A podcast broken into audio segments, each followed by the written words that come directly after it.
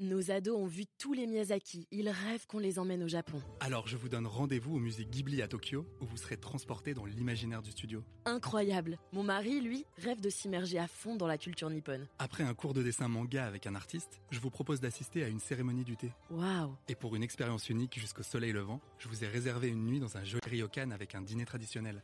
Je nous y vois déjà. Avec Marco Vasco, ne rêvez plus, vivez votre voyage l'esprit libre. Au rendez-vous sur marcovasco.fr pour imaginer votre prochain voyage sur mesure. Les podcasts du Figaro. Prêt pour le décollage. Ça fait 4 heures qu'on marche. J'ai l'impression que je n'arriverai jamais jusqu'au bout. Mais quelle idée de grimper cette montagne 1000 mètres de dénivelé. Je me suis même pas entraînée et me voilà dans une belle galère. Je sais qu'il va falloir que je continue. Mais à quel prix? Ces pensées, nombre d'entre nous les avons déjà eues. Le regret d'avoir entamé une rando pour laquelle nous n'étions pas préparés, et surtout en montagne où les forts dénivelés peuvent nous mettre à rude épreuve. Mais comment se préparer pour entamer sa première vraie randonnée en montagne? Premier élément à prendre en compte, la saison. On évite autant que possible l'hiver. Déjà, il fait froid, les journées sont très courtes, mais surtout cela demande une vraie forme physique et une bonne connaissance de la montagne. Quand on est débutant, il vaut mieux partir au printemps, à l'été quand il ne fait pas trop chaud, ou à l'automne. On fait également attention au relief, au dénivelé et à la distance. Mais alors, comment choisir son terrain idéal?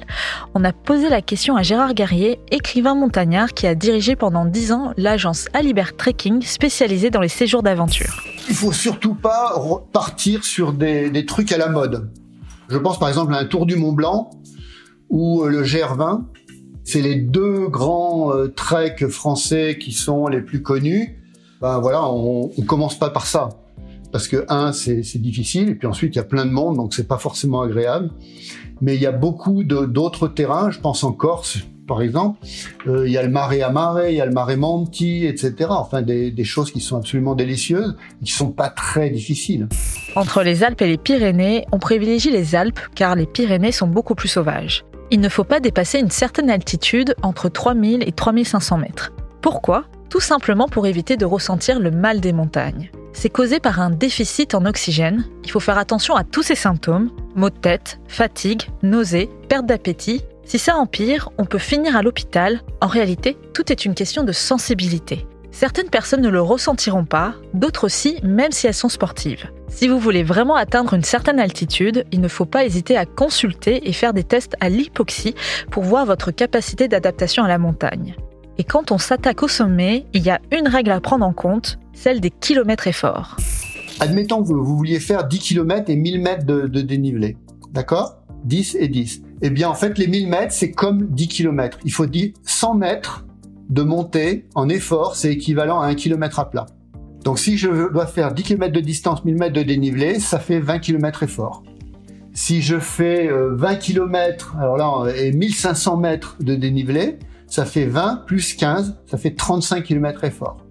Là, ça commence à être euh, du sérieux, 35 km effort. Et ensuite, il faut comparer le type de terrain qu'on a. Moi, je sais par exemple sur un chemin blanc, je sais que je vais à 5 km heure. D'accord? Sur un sentier de montagne, je vais à 3, entre 3 et 4 km heure. Hors sentier, je peux descendre à 2 km heure. Donc, admettons que je fasse 35 km effort hors sentier à 2 km heure, là j'en ai pour 15 heures, quoi, à peu près.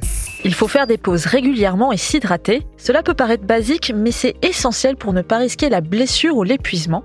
Alors, doit-on subir un entraînement spécifique? Pas du tout. La seule règle en la matière, c'est rester en forme toute l'année et ne pas se négliger. Le grand ennemi de la randonnée en montagne, c'est le poids. En gros, euh, je vais faire simple, si vous vous éloignez de votre poids idéal, eh bien, tous les kilos en excès, c'est comme si vous les portiez dans votre sac à dos. Donc, si vous êtes 15 kilos au-delà de votre poids idéal, eh bien, c'est comme si vous transportiez un sac à dos de 15 kilos. Et là, ça commence à devenir lourd. Côté équipement, on évite donc de s'alourdir. On prend l'essentiel, de quoi s'hydrater et se sustenter, mais aussi de bonnes chaussures de trail, plutôt basses pour leur flexibilité et légèreté. Si on est un peu maladroit, plutôt prévoir des chaussures hautes pour protéger ses chevilles. On investit également dans des bâtons de randonnée, utiles pour grimper comme pour redescendre. Ça protège les articulations. Pour le sac à dos, il ne faut pas dépasser une contenance de 20 litres quand on est débutant.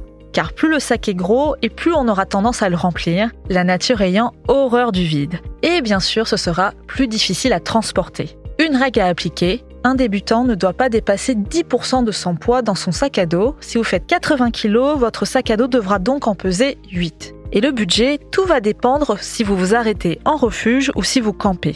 Pour l'équipement, il faut prévoir environ 200 euros, surtout si l'on inclut une tente pour faire du bivouac ou du camping. Mais le budget peut considérablement augmenter si vous prévoyez un guide, guide qui n'est pas forcément nécessaire selon l'itinéraire que vous choisissez. Côté destination, et c'est toute la beauté de la France, le choix est pléthore. La traversée du Vercors, c'est un truc qui est tout à fait accessible. On peut dormir à la Belle Étoile, ça fait une nuit à la Belle Étoile, c'est des souvenirs extraordinaires, le terrain est facile. Il faut juste un peu des notions d'orientation. Mais par exemple, la traversée de la prairie de Darbonouze ou euh, du Grand Plateau derrière, enfin c'est fabuleux vers le col de la Menée, enfin c'est extraordinaire. Mais il y a tellement de coins, il y a tellement de coins. Moi, je suis un peu chauvin, forcément, euh, mais euh, je sais quand j'ai fait les tours des volcans d'Auvergne, j'étais, j'étais ébahi de, de beauté. Évidemment, ces conseils s'appliquent essentiellement à la France, mais dans tous les cas, vous l'aurez compris, commencer la randonnée, c'est l'adopter.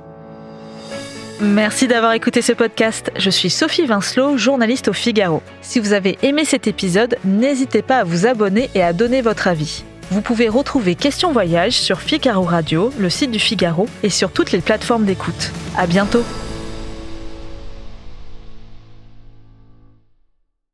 Nos ados ont vu tous les Miyazaki. Ils rêvent qu'on les emmène au Japon. Alors je vous donne rendez-vous au musée Ghibli à Tokyo, où vous serez transporté dans l'imaginaire du studio. Incroyable. Mon mari, lui, rêve de s'immerger à fond dans la culture nippone. Après un cours de dessin manga avec un artiste, je vous propose d'assister à une cérémonie du thé. Waouh Et pour une expérience unique jusqu'au soleil levant, je vous ai réservé une nuit dans un joli ryokan avec un dîner traditionnel.